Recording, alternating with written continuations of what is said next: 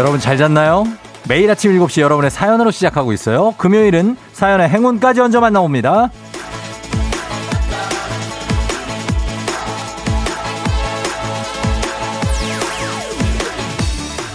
9363님, 저 맨날 보내도 안 뽑혀요. 오늘은 제 번호가 뽑힐 수 있도록 행운을 주세요.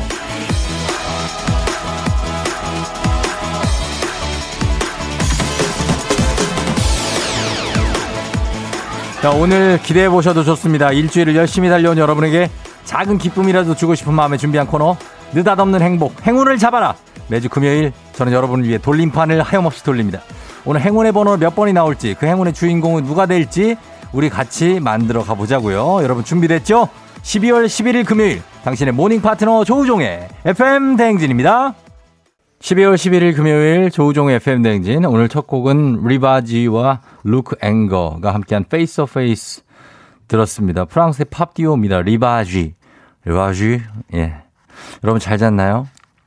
음, 오늘 금요일입니다. 오늘은 굉장히 그래도 조금 예.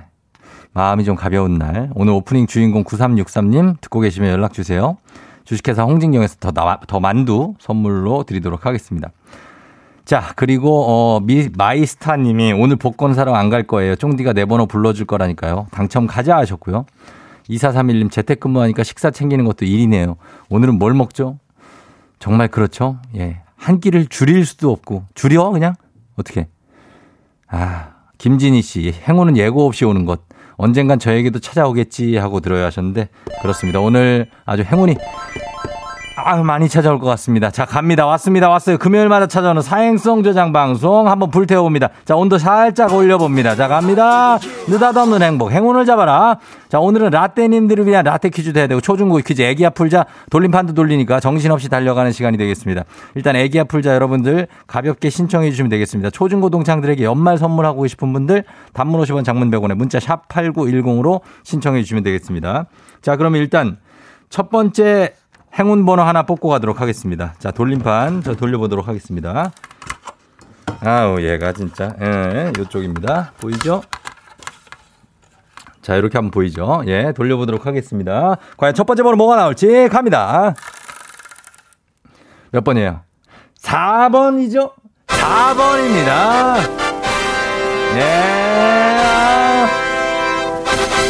4번 나왔습니다. 지금 뽑힌 숫자 4가 전화번호 뒷자리에 포함된다 하신 분들 다 문자 주시면 됩니다. 추첨을 통해서 만두 세트 보내드릴게요. 단문 50원 장문 100원에 샵 8910으로 보내시면 돼요.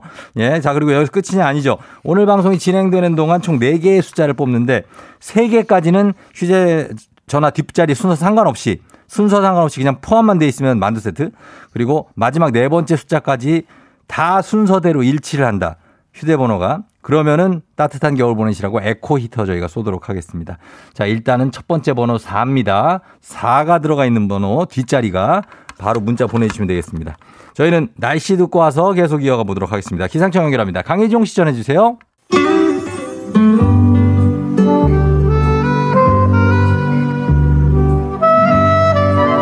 따뜻한 라떼를 걸고 하는 우리 라떼님들을 위한 라떼 퀴즈.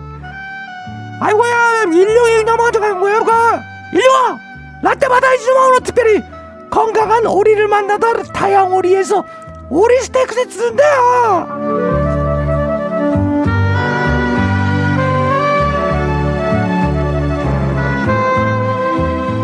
라떼님들에게는 어떤 추억이 애송이 분들에게는 재미가 쏟아집니다. 오늘은 추억의 개그와 드라마를 준비해봤어요. 듣는 순간 추억이 방울방울 샘솟을 명장면을 듣고 실로폰이 울린 자리에 들어갈 대사를 아주 가볍게 여러분이 맞춰주시면 되겠습니다. 자, 궁금하죠? 일단 듣고 오죠. 아유, 그 영구는 어디 갔어요? 응? 밖에 있는데요. 아유, 이 녀석은 피나나서도 속을 새기냐 영구야! 영구야! 아우 머리야. 아, 예, 어, 영구야 했는데 아. 자 요거 한 번 더 들어볼까요? 주세요. 아유 그 영구는 어디 갔어요? 응? 밖에 있는데요. 아유 이 녀석은 피나나서도 속을 쓰기네. 영구야, 영구야. 아이고, 아이고, 아이고, 아이고 머리야. 아이고. 예. 자, 여기, 띵띵띵띵띵, 여기에 들어갈 유행어 보내주시면 됩니다. 영구를 불렀는데 영구가 뭐라고 대답을 할까요? 예전에, 예, 여러분이 초딩이었을 때 이거 많이 하셨을 겁니다. 예, 지금 여러분들이 4, 50대가 초딩이었을 때 이게 여론가 하는 드라마 예, 예, 들어갔던 것 같은데. 자, 아무튼 보내주세요. 50원 장문병원에 문자 샵 8910입니다. 저희는 음악 듣고 올게요. 음악은 심영래 캐롤 메들리 한번 들어볼게요. 네, 예, 심영래 캐롤 메들리 들었습니다. 네, 때요. 따뜻한 라떼를 걸고 하는 우리 라떼님들을 위한 라떼 퀴즈. 첫 번째 라떼 퀴즈 정답 발표하겠습니다. 정답은 뭘까요?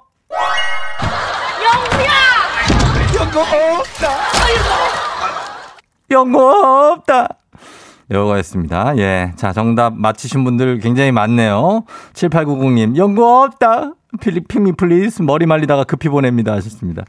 예. 그리고 7322님 영구 없다. 영구와 우뢰매 극장에 아빠랑 동생이랑 보러 간 기억이 난다고 하셨습니다. 그렇습니다. 여러 가지 극장들이 많이 있었습니다. 예. 예전에 뉴코아 예술극장이라고 있었는데 그리고 계몽문화센터 이런 데서 저, 저도 많이 봤는데 여러분 어디서 보셨는지 모르겠습니다. 아무튼 예, 요거 영구 없다 였습니다. 추첨을 통해서 라떼 모바일 쿠폰 바로 쏩니다. 그리고 뒷번호 4인분들 여러분 문자 계속 보내 주세요. 자, 그러면 라떼를 걸고 하는 라떼님들을 위한 두 번째 라떼 퀴즈. 추억의 드라마 한 장면을 듣고 이어질 대사를 맞춰주시면 됩니다. 일단 들어보시죠. 얼마면 될까? 얼마면 되겠냐? 요, 어, 글쎄요. 아, 얼마나 말씀드려야 될까. 아, 가슴 떨리는 이 대사. 자, 여러분, 이거 한 번 더 들어보시죠. 얼마면 될까? 얼마면 되겠냐? 아, 전한 10, 한 4만원 정도. 예, 자, 요 대사 뒤에 올 그 송혜교 씨의 대사를 여러분 보내주시면 되겠습니다. 과연, 예, 송혜교 씨가 뭐라고 얘기를 했을지. 어, 알았어요? 단문 50원 장문병원에 문자 샵 8910으로 보내주시면 됩니다. 추첨 통해서 정답 잡게 따뜻한 라떼 쏘겠습니다. 그때 거기 그 OST였을 거예요. 음, 생각하면서 떠올리면서 한번 들어보겠습니다. 정일영의 기도. 네, 정일영의 기도 듣고 왔습니다. 너무나 오랜만에 들었던 기도. 자, 두 번째 라떼 퀴즈. 과연 이 대사 뒤에 이어질 얼마면 될까? 얼마면 되겠냐? 여기에 뒤에 들어갈 대사는 무엇일까요? 정답 공개합니다. 주세요. 얼마면 될까? 얼마면 되겠냐? 얼마나 줄 수 있는데요? 얼마나 줄 수 있는데요? 4달러. 4달러로 해 주시오. 예. 정답자, 얼마나 줄 수 있는데요입니다. 예. 3156님도 4달러. 예. 214님, 얼마나 줄 수 있는데요? 아, 역시 명장면이죠. 자꾸 와이프가 원빈하고 비교해요. 저희 와이프도 저랑 원빈하고 비교를 많이 합니다. 예. 원빈 닮았다고. 아, 진짜. 1759님, 얼마나 줄 수 있는데요? 9, 92년생인데 재밌게 봤다고 하셨습니다. 이게 사실, 어, 2000년 작품입니다. 2000년. 우리 지금으로부터 20년 전. 2000년 9월에 했던 가을 동화였죠. 예, 송승헌, 송혜교, 원빈 뭐 이렇게 주인공들이 나왔던. 자, 일단 맞히신 분들 많고 다, 다 이제 마지막 라떼 퀴즈 하나 남아 있습니다. 요거 연결합니다. 영화의 한 장면을 먼저 들려 드리고 그 다음에 퀴즈 드릴게요. 주세요.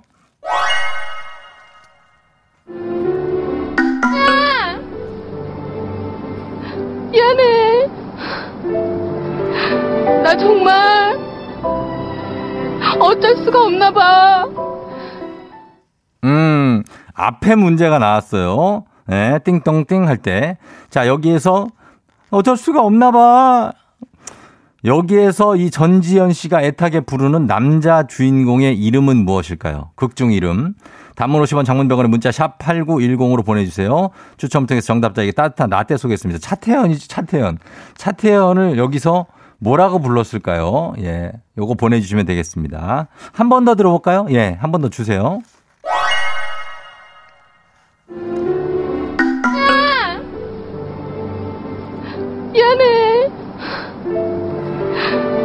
정말 어쩔 수가 없나 봐. 음, 여기입니다. 자, 여기에 들어갈 누구야? 한 요 이름을 보내주시면 되겠습니다. 정답자에게 따뜻한 라떼가 나갑니다. 저희는 광고 듣고 와서 정답 발표하도록 하겠습니다.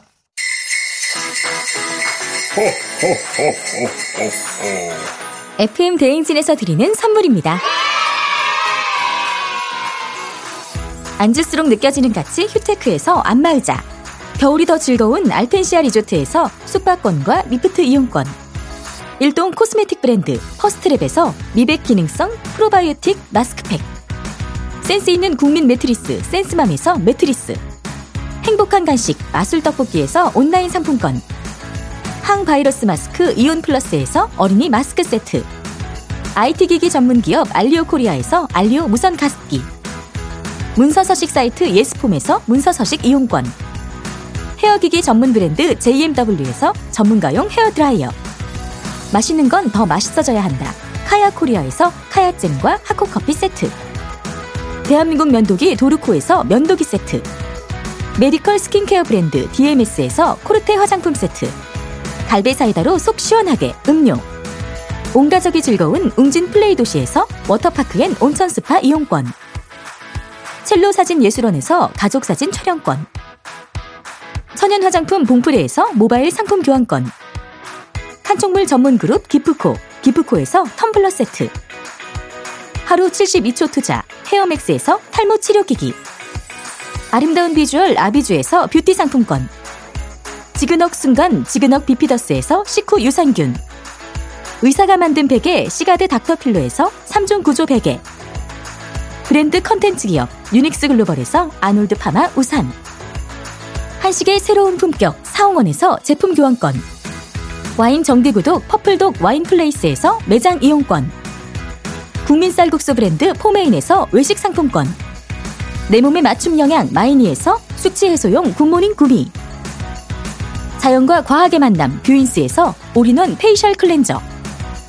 당신의 일상을 새롭게 신일전자에서 에코 히터 건강한 기업 오트리푸드 빌리지에서 재미랩 젤리 스틱.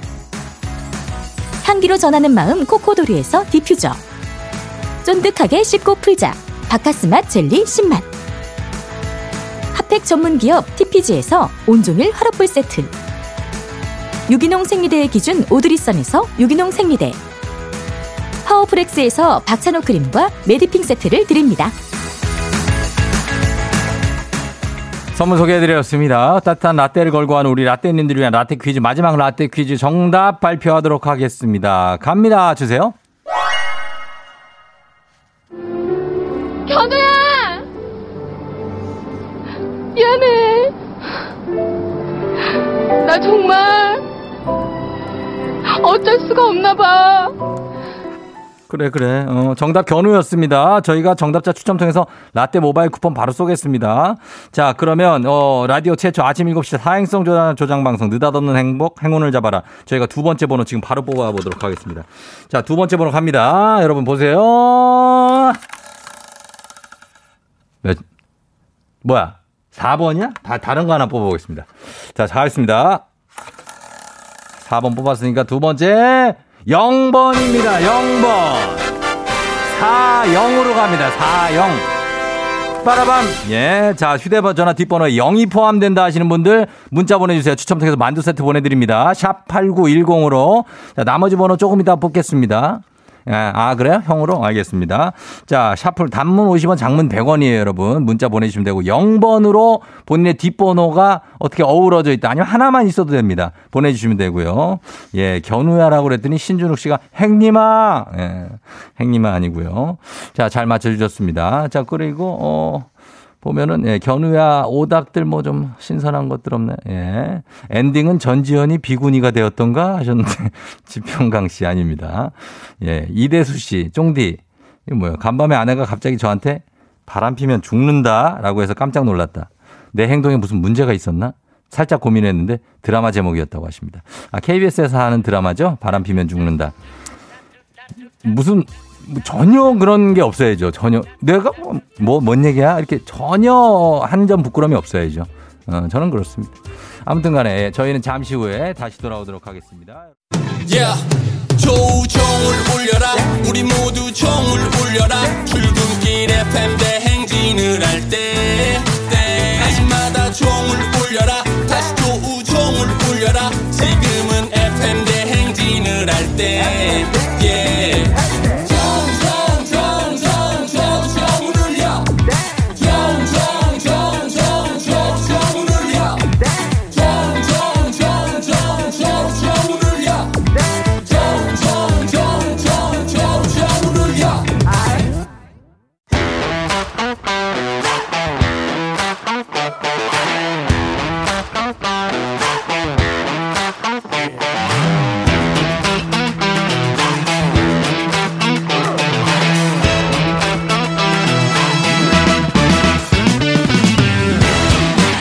학연 지연만큼 사회를 좀 먹는 것이 없죠. 하지만 바로 지금 여기 FM 댕진에서만큼 예외입니다. 학연 혹은 지연의 몸과 마음을 기대어가는 코너. 애기야 풀자. 퀴즈 풀자 애기야.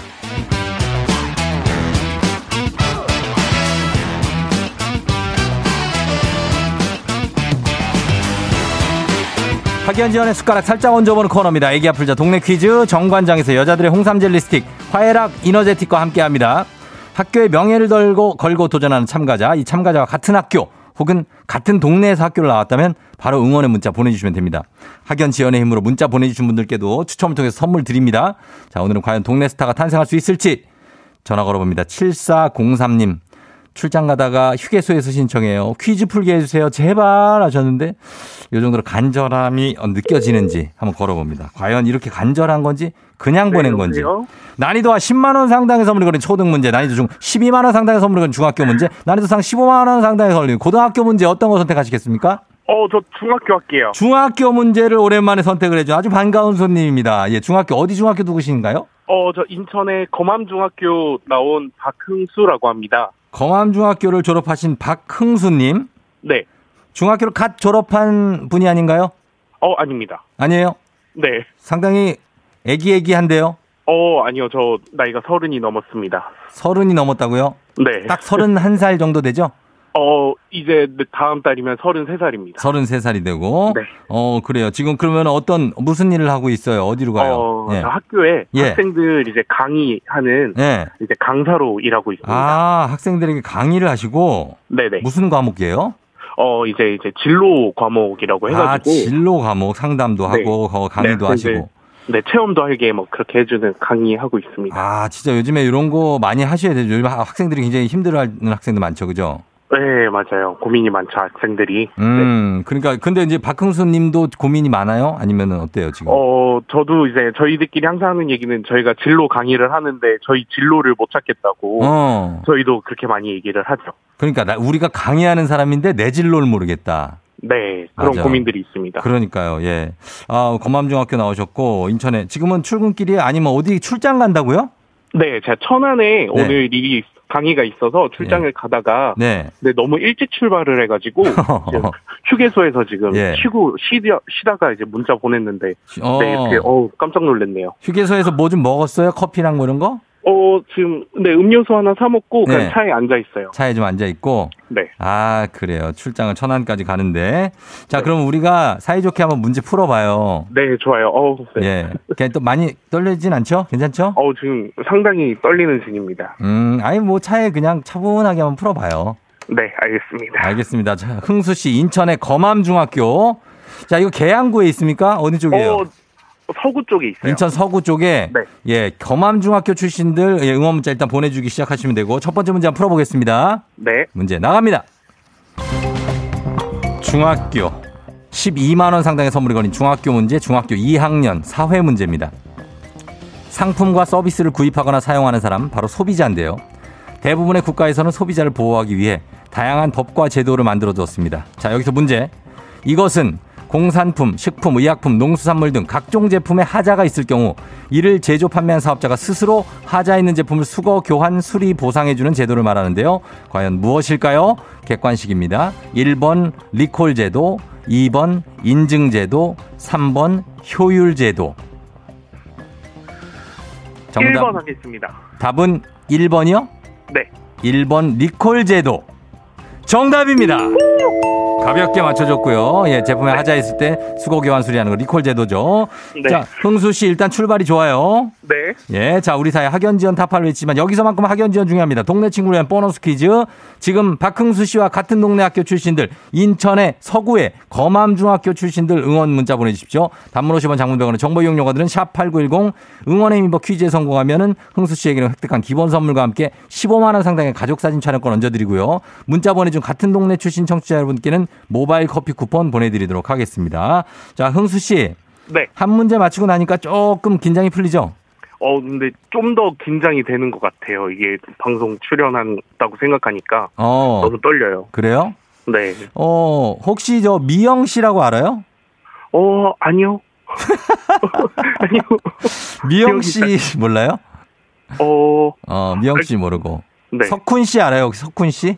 어, 아니요. 몰라요? 네네. 진호 씨. 어, 잘 모르겠어요. 어, 지금 그- 아무 생각이 안 나요. 아무 생각, 그냥, 어, 그냥 저도 아무렇게나 하는, 해본 얘기예요. 아, 네. 예.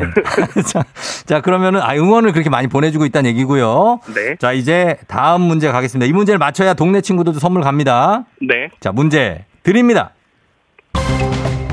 중학교, 중학교 3학년 사회 문제입니다.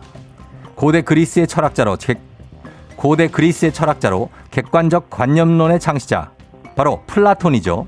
여기서 문제입니다.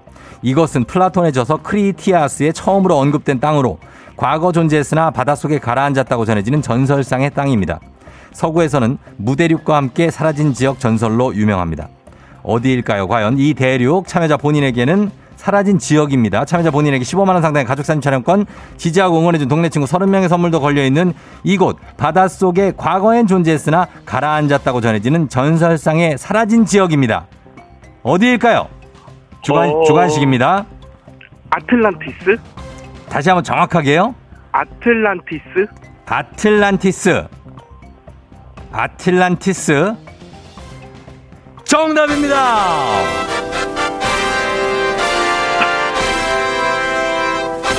예, 아틀란티스 정확하게 받으 박흥수 씨. 네네. 예, 두 문제 다 만점이에요. 어 감사합니다. 예, 어때요? 소감 한 말씀 부탁드립니다. 어우, 저희가 출장 갈 때마다 항상 네. 듣는데 너무 음. 영광이네요. 전화를 받게 돼서. 네. 흥수 씨 저하고 티키타카 느낌이 네. FM 대행진을 한 일주일에 한 번 정도 듣죠.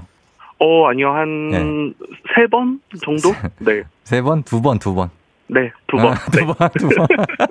어, 그런 것 같아. 근데, 아, 너무 반갑고요. 네. 틈틈이 자주 들어주세요. 아우, 네, 그럼요. 예, 예, 그래요. 어, 그, 뭐 하실 얘기 있습니까? 어, 어, 우리 저, 예. 네, 출장 다닐 때는 항상 네. 조우승 FM 대행진 열심히 듣는데, 네네. 쫑디가 열심히 항상 이렇게 아침을 깨워주셔서 너무 감사합니다. 앞으로도 잘 부탁드려요. 그래요. 같은 가- 하시는 강사분들한테도 홍보 좀 많이 해주세요. 아유, FM 그럼요. 네. 예, 부탁 좀 드릴게요. 네. 그래요. 선물 보내드릴게요. 안녕. 네, 안녕. 네. 자, 검암중 이수기 씨가 우리 딸이 아는 사람이라고 빨리 연락하래요. 딸 이름이 미영이. 근데 모르신대잖아요. 어떡하나? 예, 8699님이 대박. 아들 둘이 검암 중 다녀요. 잘 풀어주세요. 파이팅. 0468님, my 고향. 태어나고 자란 곳 검암. 화이팅 하셨습니다. 예, 이 인천 쪽에 계신 분들도 많죠. 굉장히. 예, 검암 중이었습니다. 자, 선물 다 이분들 챙겨드리면서 수기 씨도 선물 드릴게요. 자, 그럼 바로 넘어갑니다. 카레와 향신료의 명가 한국 SB식품에서 쇼핑몰 상품권과 함께하죠. 청취자 여러분을 위한 보너스 퀴즈. FM댕제 공식 귀요미 파랑이와 함께하는 힐링타임. 파랑의 노래입니다. 자, 오늘 파랑이가 누르는 부르는 노래 제목 보내주시면 돼요. 정답자 10분 추첨해서 쇼핑몰 상품권 보내드립니다. 짧은 걸 50원, 긴건 100원 드는 문자 샵 8910 무료인 콩으로 보내주세요. 자, 파랑아.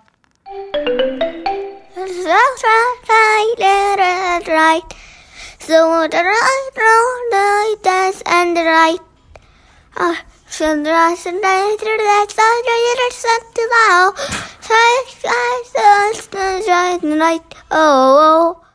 어 빼고는 그냥 삼드럽답 삼드럽답답답답 하다가 이제 끝났는데 그러나 아, 음을 정확히 좀 읽어줬기 때문에 우리가 어느 정도는 파악이 됩니다. 자 이제 윤곽이 나왔기 때문에 이번 한 번 더 들으면 확실하게 알 수 있습니다. 파랑아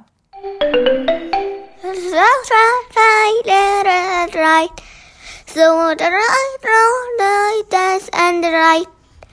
Ah, sunrise and set to now. Try, try, try, try, night. Oh, oh. 아니 영어 유치원을 이 다니는 친구일 텐데 이 친구가 말이야. 뭐. 자, 요거 한번 맞춰주시면 되겠습니다. 이 노래 제목 보내주시면 됩니다, 여러분. 짧은 건 50원, 긴 건 100원은 문자 샵 #8910 콩은 무료입니다. 자, 음악 듣고 와서 정답 발표하죠. 음악은 마이티 마우스 사랑이 올까요? 마이티 마우스의 사랑이 올까요? 듣고 왔습니다. 자, 오늘 파랑의 노래, 오늘 노래 제목 과연 무엇일지 정답 발표합니다. 정답 들려주세요.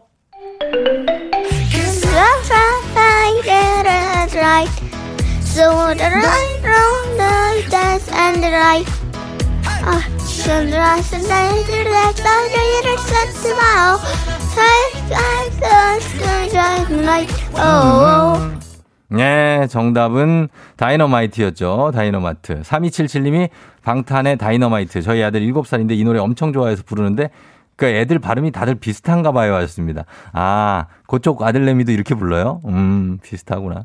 그래요. 예, 방탄소년단의 다이너마이트 정답이었습니다. 저희 선물 받으실 분들 명단 홈페이지 선곡표 게시판에 올려놓도록 하겠습니다. 파랑아, 우리 다음 주에 만나요. 안녕. 안녕. 너가 아침에 나올 때 다시 나를 봐주지 않을까 생각해 다시 또 play 혹시 내가 힘겨울 때 나에게로 걸어와 버튼을 눌러줄 수 있니 please play play radio and play play on it play play 조종의 FM 댕진 play play radio and play play on it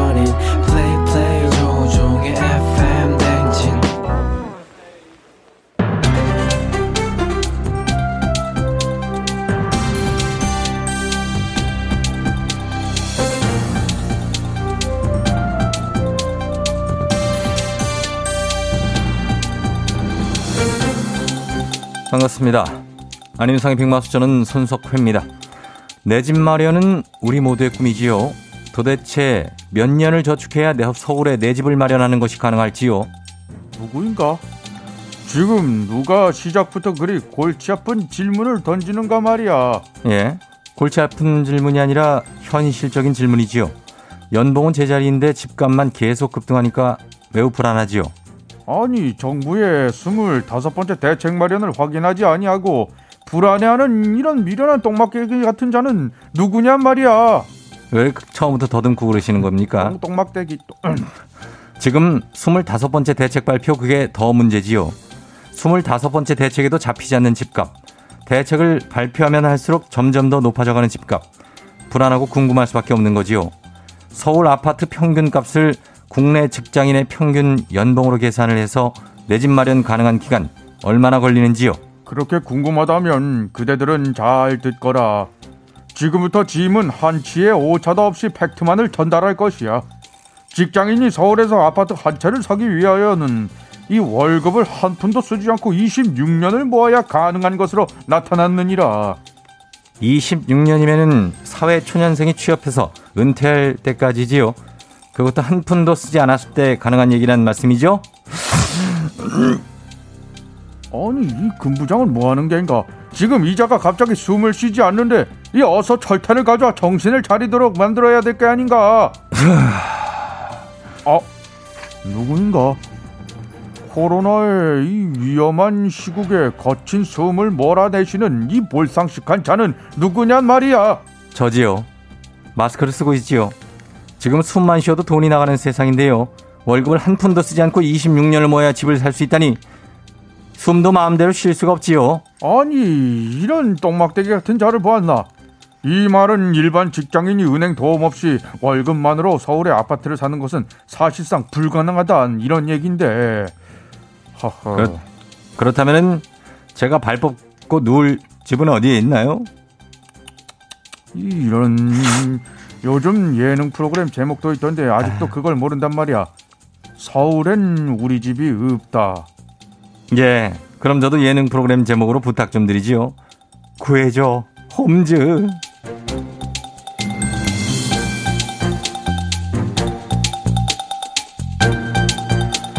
다음 소식입니다. 세계 최대 온라인 스트리밍 사이트에서 올 한해 한국인의 가슴을 뛰게 한 인기 작품을 공개했다지요. 안녕하세요. 스페인에서 하숙하다 온 참바다 유혜진입니다. 반갑습니다. 아, 어떻게 우리 삼시세끼도 순위 있겠지, 그죠? 예. 어? 없어? 없다고? 아, 그럴 리가 없는데. 그럼 도대체 어떤 작품이야? 신이 나, 신이 나, 애템, 애템 신이 나. 어이, 어이, 펭하, 펭입니까?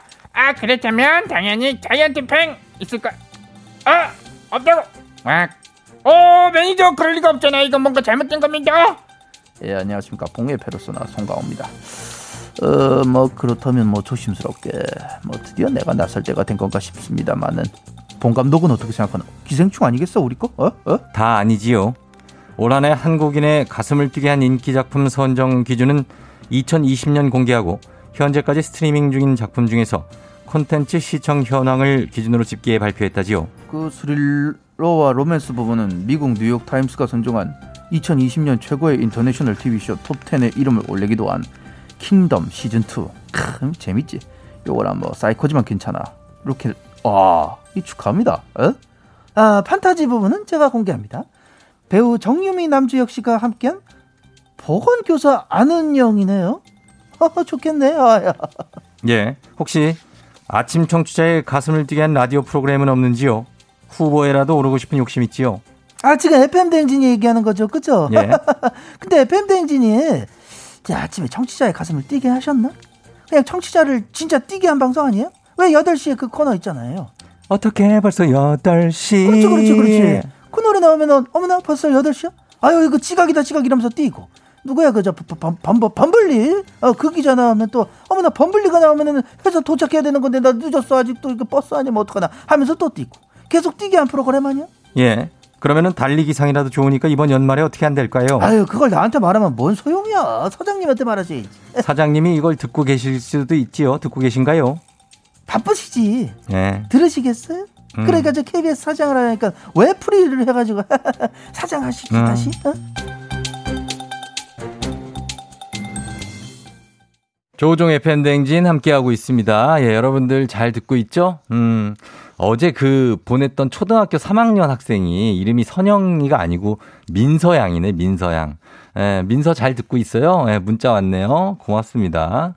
초등학교 3학년도 듣는 FM댕진 굉장하지 않습니까? 저희는 김아름의 겨울의 기적 듣고요. 예, 3부 어떻게 벌써 8시 여러분 준비되죠? 다시 돌아올게요. You're rocking with the DJ. DJ 조종의 FM. 어머나 벌써 8시 어쩌지 벌써 8시네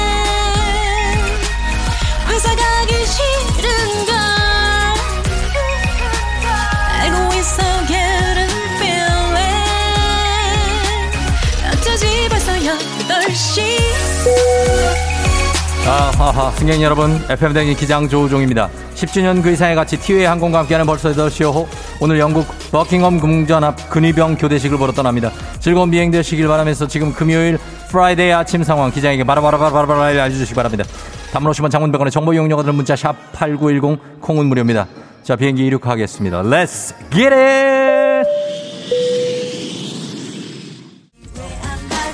아 예. 자 지금까지 4, 0이 뽑혔고요. 이제 다음 번호 뽑겠습니다. 이 번호 휴대전화 뒷번호에 포함된 분들 추첨 통해서 만두 세트가 나갑니다. 자, 다음 번호 뽑아보겠습니다. 다음 번호 갑니다. 아, 예. 다음 번호 3번입니다. 자, 3번 휴대전화 뒷번호인 분들 지금 문자 보내주세요. 단문 50원 장문 100원에 문자 샵 8910으로 보내주세요. 선물 쏩니다. 아, 예. 컴온. 자, 지금까지 403, 403 나왔습니다. 자, 이제 마지막 번호 하나 남아졌어요. 휴대전화 뒷번호에 포함된 분들. 번호 보세요. 문자 보내주세요. 자, 뽑습니다. 돌려봅니다. Let's get it! 마지막 번호도 3번입니다. 다시 한 번. 아, 요렇게 가겠습니다. 예. 자, 번호가 4033입니다. 오늘 4033. 예, 요분 문자 보내주시고, 그리고 4033. 요거 뒷번호에 들어가시는 분들 문자 보내주세요. 저희가 만두 세트 쫙 쏘도록 하겠습니다. 컴온. 아, 예, 예. 자, 오늘의 행운 번호 4033님 지금 전화 연결되어 있습니다. 연결해봅니다. 네, 안녕하세요. 안녕하세요. 네, 쫑디입니다. 4033. 네, 안녕하세요. 반갑습니다. 간단하게 짧게 자기소개 부탁드립니다. 어, 저 죽전 사는 윤서 승민이 엄마입니다. 죽전에 윤서 승민이 엄마 당첨입니다. 에코 히터 드릴게요. 축하합니다. 아, 네, 안녕하세요. 바로 들어가셔야 돼. 안녕히 가세요. 어, 네, 예, 감사합니다. 좋은 하루 되세요. Let's get it. Come on, come on. 정진환 씨, 아침 식사하러 가야 하는데 교대해줄 후배가 아직 안 오네요. 후배야, 어디니? 정윤성 씨, 형님, 오늘 출장 끝나고 집에 가는데요. 호텔에 정장 놔두고 왔어요. 아하. On.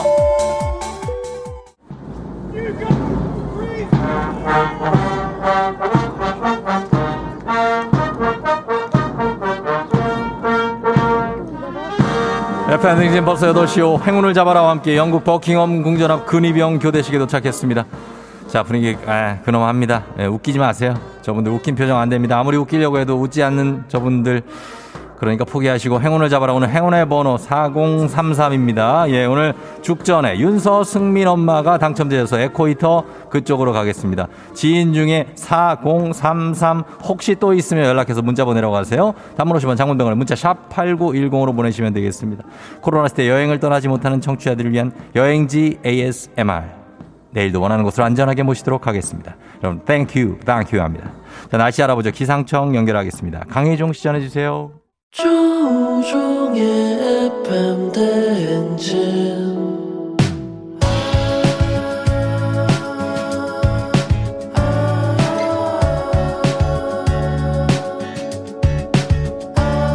굿모닝 우리 같이 꿈꾸며자 행진 서로의 이야기를 나누며 꽃을 피워봐요 조종의 FM 대행진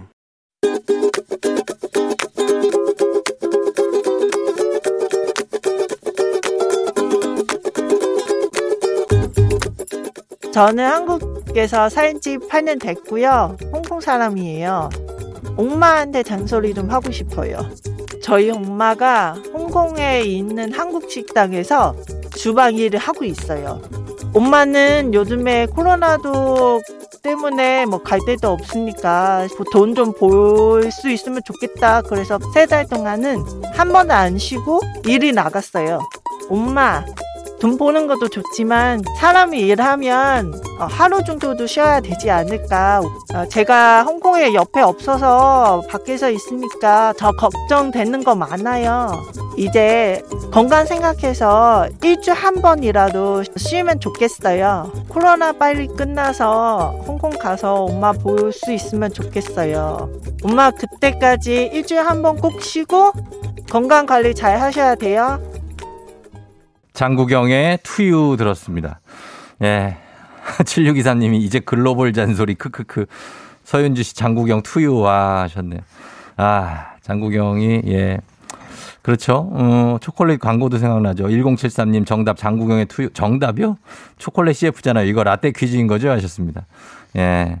아, 벽에 기대서 장구경이 초콜릿을 먹는데 그거 굉장히 멋있죠. 개똥구리님이 국제적 효녀네요. 저도 홍콩 가고 싶어요. 딤섬이랑 에그타르트랑 탄탄면이랑 아 맛있겠다 하셨습니다. 아, 뭐 가봤어야 알지. 김진아 씨, 아 정말 추억 돋네요 하셨습니다. 어, 어떤 추억인가요? 어, 그 당시에 어떤 추억이 있나요? 자 이렇게 봤습니다. 오늘 청취자 잔소리 판이정님께서 홍콩에 계신 어머니께 파니? 어, 정파니님이구나. 파니는 추피 동생인데. 돈 버는 것도 중요하지만 일주일에 한 번 정도는 쉬어가면서 일하셨으면 좋겠다. 보고 싶다는 애정어린 잔소리 해주셨습니다. 맞아요. 어머니 쉬셔야 돼요. 하루 정도는 쉬셔야 돼요. 이틀이 아니래도. 판이정님께 국민 쌀국수 브랜드 포메인에서 외식 상품권 보내드릴게요. 자, 우리 유고원 리포터가 이렇게 발로 뛰어준 덕분에 이렇게 오늘은 또 되게 글로벌하게 FM등 가족들의 생생한 목소리를 전하고 있습니다. 굉장히 감사합니다. 저희는 범블리 모닝뉴스로 돌아올게요.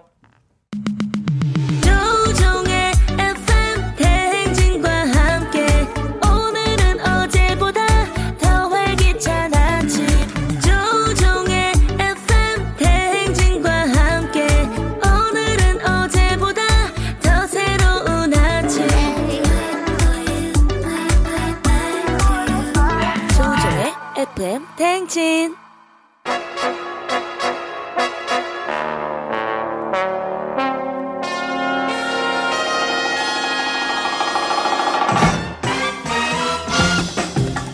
범블리 모닝뉴스 언제나 사랑받는 KBS 김준범블리 기자와 함께합니다. 오늘 재택근무기 때문에 전화로 연결합니다. 범블리 기자.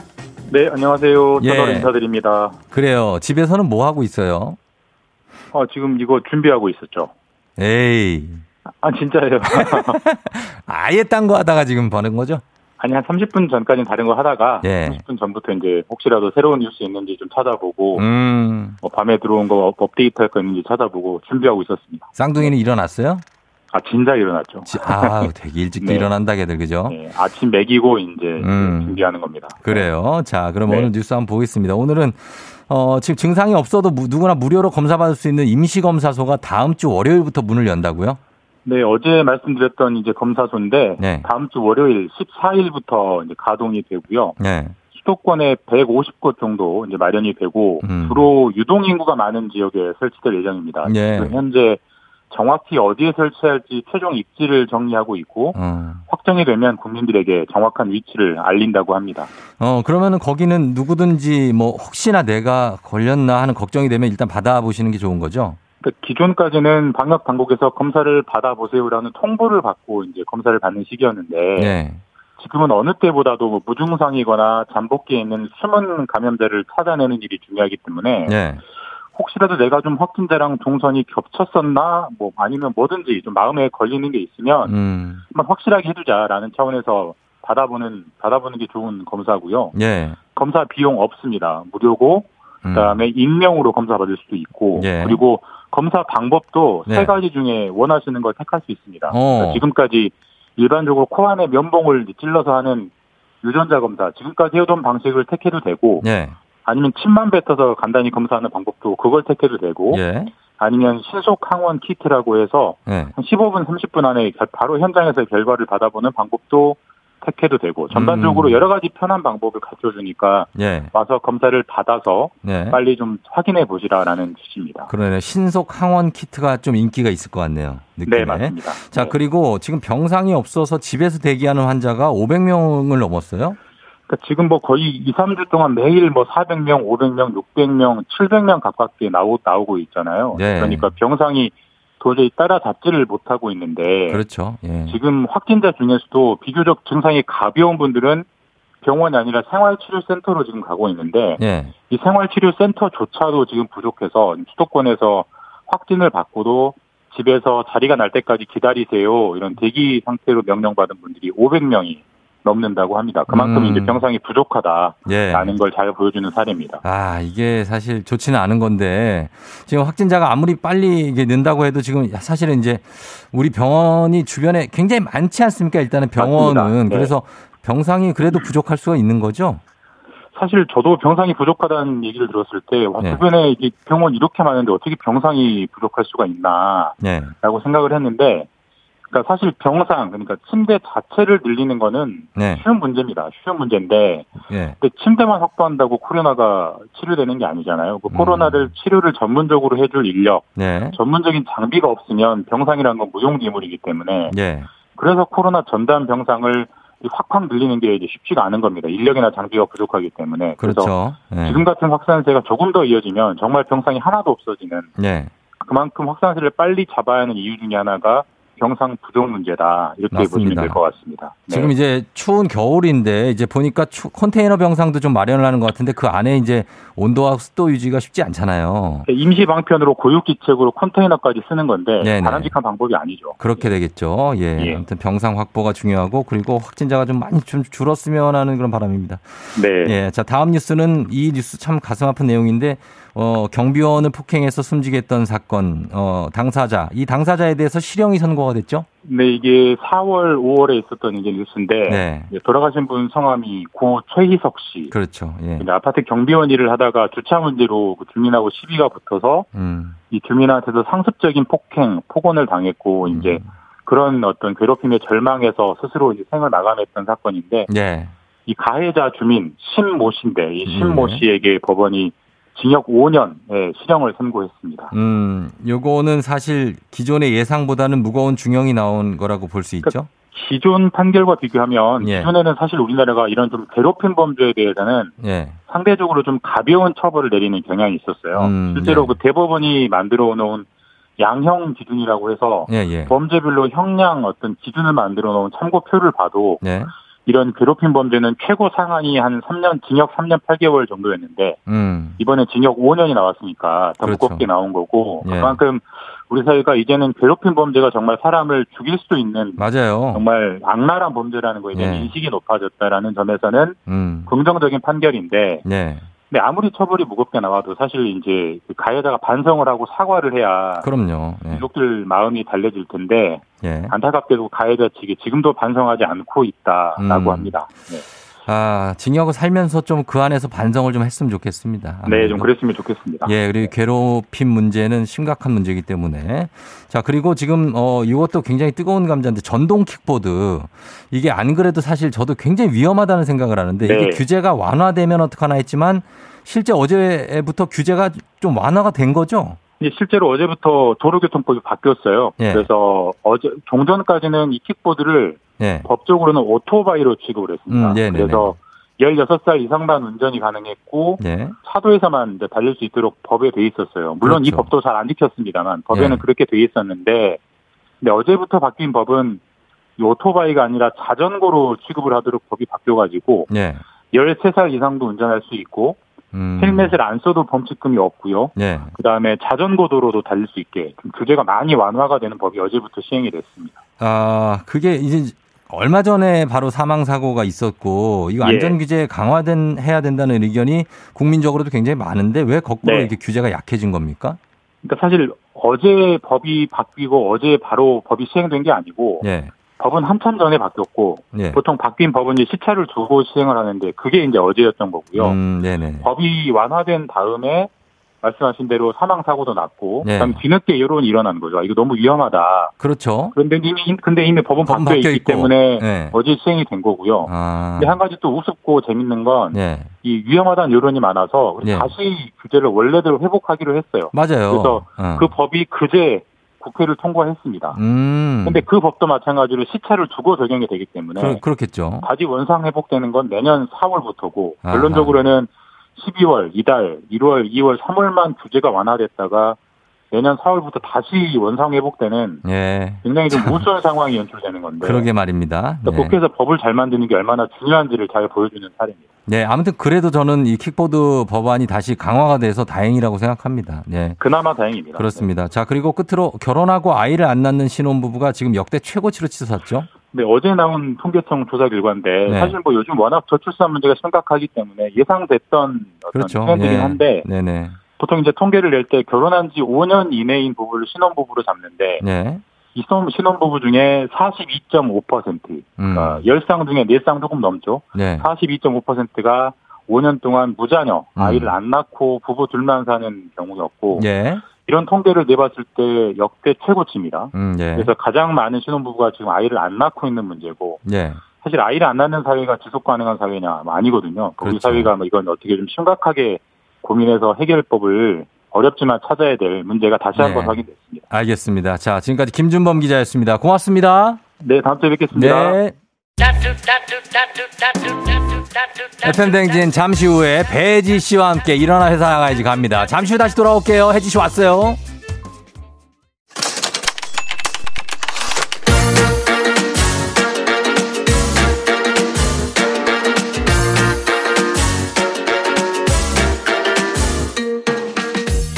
세상에서 제일 슬픈 말 헤어져 아니죠. 먹지 마 아니죠. 울지 마 아니죠. 매일 들어도 매일 슬픈 그 말 일어나. 회사 가야지.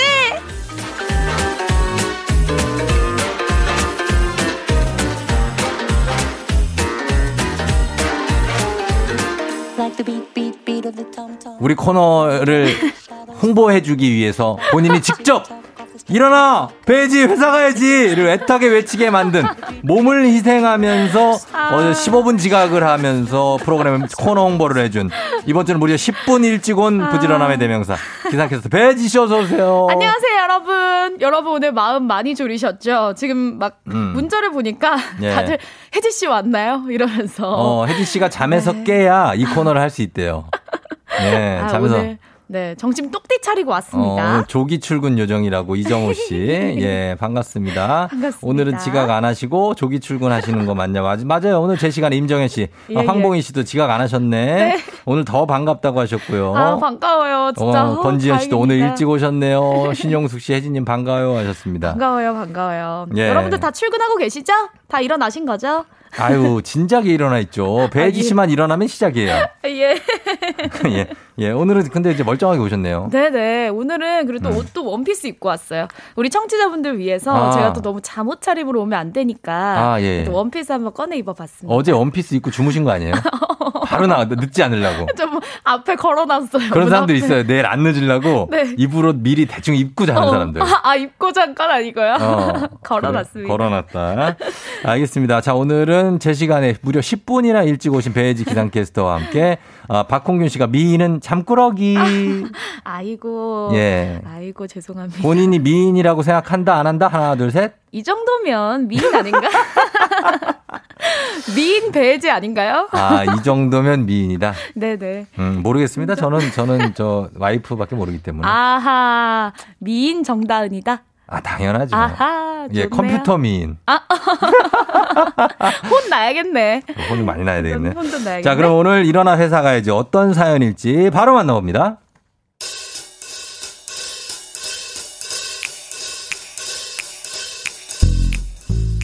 저희 회사도 얼마 전부터 재택근무에 들어갔습니다. 처음에는 출근 시간 동안 늦잠도 잘 수 있고 부장님 눈치도 안 보고 아주 참 좋았어요. 굿모닝. 좋은 아침입니다. 자, 다들 마이크와 카메라 켜주시고요. 자, 그럼 화상회의 바로 진행해 보도록 하겠습니다. 자, 먼저 제가 보내드린 자료를 다 같이 보시면 여기서 아빠, 뭐해? 잠시 저, 죄송합니다. 아빠, 아빠 지금 일하는 중이야. 엄마 어딨어? 엄마 어딨어? 이거 뭐야? 응, 못생겼어. 저기 아, 야, 부, 부장님한테 부장님 죄송합니다. 제가 빨리 정리하고 오겠습니다. 아, 싫어, 싫어. 나 아빠랑 놀거야. 이거 나, 아, 나 아빠랑 야, 놀거야. 너 따라 일로 와. 일로 와. 일로 와. 잠시 회의가 고르지 못했던 점 사과드립니다. 자, 다시 본론으로 들어가서 제가 먼저 준비한 자료를 보시겠습니다. 이걸 보시면 자기야, 빨리 할 건데 셔츠 어. 어디다 벗어놨어? 안 해도 돼. 빨래를 하질 마. 예, 그냥 빨리 하지 말라고. 저, 자, 잠시 회의가 고르지 못했던 점 사과드립니다. 자, 이제 진짜 다시 본론으로 들어가 보도록 하겠습니다. 문을 좀, 애비야. 예, 장모님. 다시 자, 여러분 죄송한데 본론으로 들어가면은 이제, 뭐야. 놀아줘라. 개가 들어와. 저요, 차라리 회사를 가고 싶어요. 정말 간절하게 회사를 가고 싶다고요. 이게 저만 이런 건가요? 네?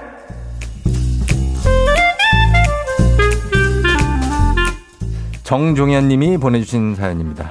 아, 코로나로 인해 재택근무를 하다 보니까 이런 일들이 많다는 거죠. 아, 그렇죠. 예. 아, 근데, 어, 근데 이런 일 있을 것 같아요. 그래요? 집이니까 음. 애기들은 막 뛰어놀아서 예. 이렇게 문 벌컥벌컥 열고 들어올 것 음, 같은데요. 예전에 그 부산에 있는 어디 외국인 교수님이 아, 맞아요. C, 그 CNN 애- 뉴스에서. 애기가 응까 응짜 응짜 하면서 막 들어오는데 앞에서 북핵 얘기하고 있고 예, 북핵에 대해서 심각하게 얘기를 하고 있는데 아, 어, 맞아요, 애들 맞아요. 들어오고 엄마까지 들어 엄마가 애들 막 안고 가고 빛의 막. 속도로 안고 가 맞아요. 그런 경우는 아닌데 그런 상황 비슷한 것 같아요. 맞네요. 네, 이렇게 막 하는데 여러분들이 어떤지 모르겠습니다. 이게 실제 어, 만약에 당장에 재택근무를 해라 배혜지 씨한테 아. 그럼 혜지 씨는 좋아해요 싫어해요? 어, 저는 너무 좋을 것 같은데요. 어, 왜, 왜, 왜? 왜냐면 기상캐스터이다 보니까 네. 저희는 오히려 이제 다음 주 월요일에 또 중계차가 잡혀 있어요. 음. 영하 9도까지 아, 서울 기온이 떨어진다고 해서. 막막하죠. 아, 근데 나 이불 속에서 중계하고 싶어요. 이불 이불, 속에서? 속에서.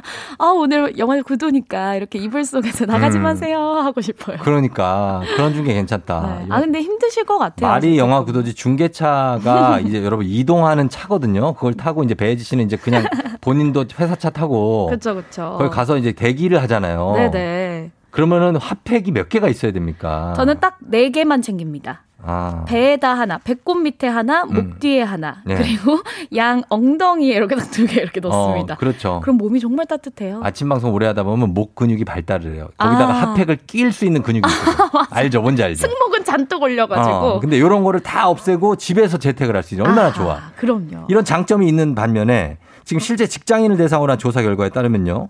절반 가까이 되는 47%가 재택근무로 인해 스트레스를 받았다고 답했습니다.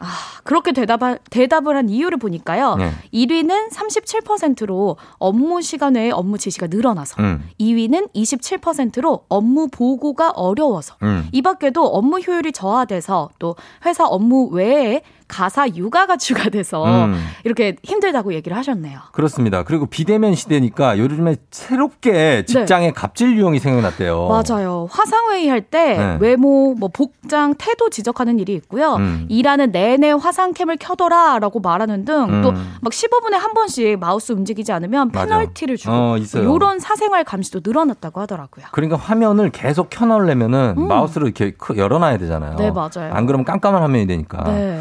그래서 그런 걸 계속 그 강요하시는 분들이 있는데 음. 그래서 오늘 회사 가야지 어, 일어나 회사 가야지 해서 요 주제입니다. FM 대행진 가족들의 100% 리얼 생생한 재택근무 경험담. 요런 거 있죠. 있죠, 있죠. 예, 보면 2431님 우리 집도 그래요. 벌컥벌컥 문 열 때마다 깜짝깜짝 놀란다고 하셨고. 저의 출근복은 항상 위에는 셔츠, 밑에는 어. 수면 바지인데요. 어. 거래처랑 영상 통화하다가 자리에서 벌떡 일어난 적이 있어요. 급하게 다시 앉았습니다. 또 요런 거. 예. 또 화상 회의 하는데 대리님 강아지가 부장이 말할 때마다 지저대 가지고 왁 왁 운둔하고 회의 진행 안 됐다. 이렇게 음. 또 보내주신 거. 다양한 에피소드 다 좋습니다. 그렇습니다. 김은혜 씨는 저희 남편 어제 화상 송별회 차 안에서 하고 오더라고요. 애, 애들 때문에 시끄럽다고. 저 이정우 씨는 재택근무 중인데 두 딸들 때문에 업무가 쉽지 않다. 전화만 오면 말을 시킨다. 전화 오면은 자기가 받겠다고. 여보세요. 어, 내가 울고 불고 난리 나고. 진짜. 자, 그래서 요거 내가 근- 느낀 재택근무의 장단점 여러분 보내주시면 됩니다. 어디로 보내주시면 되죠? 문자는 샵 8910이고요. 단문 50원, 장문 100원, 콩은 무료입니다. 예. 자, 저희는 음악 듣고 와서 만나보도록 하겠습니다. 노래는 2PM의 어, 우리 집 듣겠습니다. 예, 준호 씨가 어, 준호 오빠. 예, 알아요? 제대가 3월 2, 20일이에요. 어, 아니야고요. 아, 알죠, 알죠. 어, 개인적으로. 아니요, 모르죠. 근데 준호 오빠야. 멋있으면 오빠예요. 예, 아, 듣겠습니다. 2PM의 우리 집. 2PM의 우리 집 듣고 왔습니다. 예. 2PM에 우리 집에서 재택근무하면 너무 행복할 것 같아요. 그런 얘기 또 하지 마요. 어, 그런 얘기를 또. 아, 좋습니다. 그러니까 어디를 또 가려고 그래. 어. 자, 그러면 오늘 우리 재택근무하면서 생긴 리얼한 어, 재택근무 경험담 한번 보겠습니다. 네. 예, 한번 봐주세요. 네, 씨. 이정, 어, 이정우님 아까 읽었잖아요. 그쵸? 이거 읽었어요. 3358님, 음. 배고플 때 화면 밖으로 군것질 합니다. 음. 라면까지 먹습니다. 아, 그러니까 화면 앵글 밖으로 나가서 라면을 후루룩 후루룩 먹고. 먹고 다시 일하고. 어, 근데 이건 장점이다, 그쵸? 그쵸. 어, 이게 되는구나. 어, 라면까지. 근데 소리가 들어갈 것 같은데? 소리가 소리 오디오 좀 끄고 오디오 오디오 끌 수. 있거든요. 예. 그리고 2089님 교사입니다. 원격 수업 녹화하는데 애들이 신기하다며 옆에만 있겠다고 해놓고 키득키득 웃고 달그락거려서 10분 찍는 수업 1시간 넘게 찍고 있어요. 아이고. 음, 애들이. 애들이 아주 그렇죠. 애들은 도와주질 그럴 않죠. 수밖에 없죠. 어. 그럼요. 2431님, 우리 강아지는 방문을 닫으면 그렇게 긁어대고 울어요. 그래서 음. 무릎에 두고 일을 합니다. 어. 따뜻하긴 하네요. 참이 딸린 식구들이 그렇게 방해를 해. 말을 안 들어주네. 예, 4389님 일하면서 밥 먹고 점심 시간에는 내 침대에서 잘 수 있어서 좋아요. 어. 진짜 좋다. 이거는 그러니까 휴식이 바로 이어질 수 있잖아요. 그러니까요. 근데 반대로 일과 휴식이 되는데. 분리가 안 돼서 그래서 힘들 수도 있어요. 맞아요. 예. 딱 자려고 하는데 연락이 딱 올 수도 있고. 왜냐면 일하고 있는데 옆에 침대가 막 보이면 눕고 아, 싶죠. 저기 눕고 싶다. 근데 누워서 노트북으로 하면 안 되나? 누워서 네. 그럼 화면에 보이잖아요. 화상 회의 같은 거 할 때는 아하. 이렇게 정자로 것도 좀 앉아줘야죠. 앉아 있어야 되는데. 어, 어. 문성주님, 장점은요, 확실히 출퇴근 시간을 아낄 수 있다는 점. 음, 오전에는 운동할 시간도 생겨요. 맞아, 맞아, 진짜. 아, 이건 진짜 좋다. 어, 근데 이제 홈 트레이닝이죠, 이것도. 아, 그쵸. 아니 뭐 산책 정도 하는 건데. 그러니까 그 jam, jam trap, jam. Traffic jam. 네. traffic jam에서 벗어날 수 있잖아요. 아, traffic jam을 그렇게 힘들게 지금 기억을 한 거예요? Traffic jam이? Traffic jam, traffic 어, 잼. 교통 정체. 아, 네네. 예, 그리고 이사공이님은 단연코 재택근무하는 거 남편만 힘든 게 아닙니다. 집에 있는 주부도 아주 힘들어요. 어, 어떡해. 삼치 새끼 차려줘야 되고 집안일 많아지고 TV도 제대로 못 튼답니다. 흑, 남편 회사 좀 가라. 그러니까 남편 눈치를 볼 수밖에 없어요. 그럼요. 예, 뭐 회사 일한다고 하는데 뭐 또 어떻게? 그러니까 TV 소리 12화로 들어 봐야 되잖아요. 어, 어, 어, 답답한데. 당- 지금 뭐 하는 중이야? 뭐 이렇게 물어봐야 되고 똑똑똑똑 막 해야 되고. 그러니까. 예. 회사 좀 가라 하셨어요. 그렇죠. 0958님, 재택근무하니까 아침마다 애들 초등학교 등교시키고 오래요. 음. 나가면서 쓰레기도 버리고 오면서 커피 한 잔도 사다 달라고 하네요. 어. 그러니까 육아도 하셔야 되고 커피 심부름도 하셔야 되고. 사실은 이거 회사 업무만 보다 이상 힘든 게 애들 보는 거잖아요. 맞아요. 그러니까 일이 두 배가 되네. 아, 진짜. 유초인 씨가 장점은 칼퇴 가능, 퇴근과 동시에 집이다. 어. 교통체증 없고 단점은 마음이 불안. 집에 가고 싶은데 이미 집입니다. 집, 일터와 집의 분리는 반드시 필요하다. 아하. 이거 이게 중요한 얘기입니다. 일터하고 집이 분리돼 있어야 휴식의 참맛을 느낄 수 그쵸, 있어요. 그쵸. 집에 딱 이제 딱 퇴근하고 그- 어, 왔을 때 딱 들어갔을 때 신발장 앞에서 뭐 신발을 좋잖아요. 벗을 때, 어. 어? 막, 막 이렇게 막 가족들하고 만날 때라든지 이런 하루의 거. 피로를 딱 날려버려야 되는데 그게 없는 거지. 그게 없네. 예. 1232님, 저희 회사는 자율적 재택근무인데 아이가 있는 기혼자들은 99% 출근하고 미혼자들은 99% 재택근무합니다. 어. 아, 요게 또 육아에 대한 부담이 어. 있으셔서 그런가 봐요. 그럴 거예요, 아마. 네. 예, 육아, 육아 때문에. 미혼자들은 사실 자기 혼자 집에 있으니까. 그럼요. 되게 편하거든요. 그쵸. 홈카페도 즐기면서 네. 이렇게 일도 하면서 좋을 그러니까 텐데. 뭐 누가 귀찮게 하는 사람이 없으니까. 어, 얼마나 편해. 좋아하는 사람들도 있어요. 아, 그러니까요. 어. 1810님은요, 거래처에 재택근무라고 알려드렸더니 밤낮 주말 없이 연락이 오는 거예요. 음. 24시간 콜센터인 줄 알았어요. 아, 진짜 이런 것들. 그리고 톡방 같은 거에서 계속 톡 아, 오고. 계속 연락 오고. 예, 어, 어차피 일을 할 수 있다고 생각하니까. 네. 재택근무의 단점은 딱 이건 것 같아요. 응. 일의 시간이 구별이 잘 안 된다는 거? 그, 그러니까 그거죠. 예. 어. 자, 그리고 여기 네. 보면은 어, 지금 재택 화상 업무가 많아지면서 옷 유행이 변하고 있대요. 오. 그래서 브랜드 이름이나 로고가 가슴 쪽에 많았는데 네네. 점점 모- 목이나 어깨로 올라온대요. 아, 정말. 이게 비싼 명품일수록 브랜드 로고가 커지면서 어깨나 목으로 올라. 이걸 보여주려고 와, 화상 회의에 보여줘야지. 열심히들 산다 진짜. 그거 보여갖고 뭐 하려고. 아, 그러네. 브랜드가 너무 가슴 쪽에 있으면 이게 잘리거든요. 그러니까 예. 이게 목이, 목 쪽이나 어깨로 올라오는구나. 왜? 나 그거 입었다고? 보여, 보여줘야죠. 차라리 이마에다 찍든가 그러면은. 네? 어, 모자를 쓰든가. 어. 아니, 공유 니트 입고 왔으면은. 예. 보여줘야 되잖아요. 아이, 공유랑 똑같다라는 거. 아 근데 거기 상표가 있지는 않지 않습니까? 저는 상표가 너무 대놓고 딱 찍혀 있는 있다. 거는. 아. 예, 그게 위로 올라가는구나. 아, 이렇게 또 유행까지 바꿔가고 있는 재택근무구나. 예, 예, 예. 신기하다. 그러네요. 3379님, 재택근무 두명에 등교 안 하는 아이 두명이 같이 있으면 노트북 네대가 돌아가고요. 오. 두명은 실시간 수업하고 둘은 회의하고 어. 오디오 엄청 물리고 화장실 갈 때도 옷 차려입고 이동해요. 음. 삼시세끼도 너무 힘들고요. 야, 진짜. 아니, 그리고 어떤 분들은 이제 이런 그 프로그래밍 같은 거 하시는 분들, 아. 뭐 이런 분들이나 편집하시는 분들은. 장비를 어. 집으로 다 갖고 온대요. 맞아요. 네? 근데 그게 또 쿨러 소리가 장난이 아니래요. 어. 컴퓨터가 막 윙 돌아가잖아요. 그렇지. 아무래도 좀 좀 더 성능이 좋은 거 쓰시니까. 예, 예. 막 김치 냉장고 위에 올려놓고 하고. 집 좁아서 또. 0519님, 장점은 출퇴근 시간이 단축돼서 여유 시간이 생긴다. 음. 배고픔이 덜하다.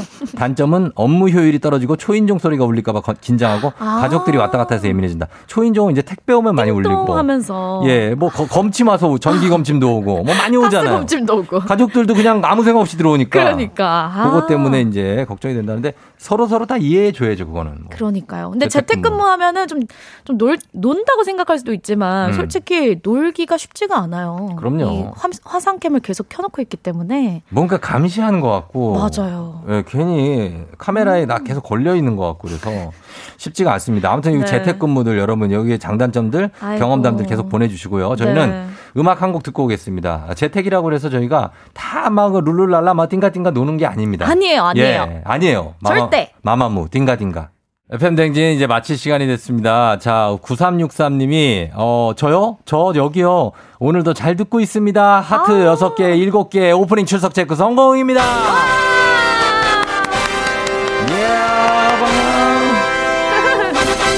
예, 감사합니다. 오늘 오프닝 출석 체크 성공했고, 집에서 오늘 재택근무, 예, 희와 비에서 한번 얘기해 봤습니다. 아, 네. 저희는 어, 백예린의 0415 여기 끝곡으로 걸어놓으면서 배혜지 씨 인사드리도록 하겠습니다. 네. 주말인데 어떻게 좋아요? 아, 너무 좋죠. 어. 그래도 집에서 좀 쉬어야 되겠어요. 그럼요, 좀 어디 나가지 말고. 푹 쉬세요, 여러분 주말에. 네. 예, 오늘도 여러분 골든벨 울리는 하루가 되시길 바랄게요.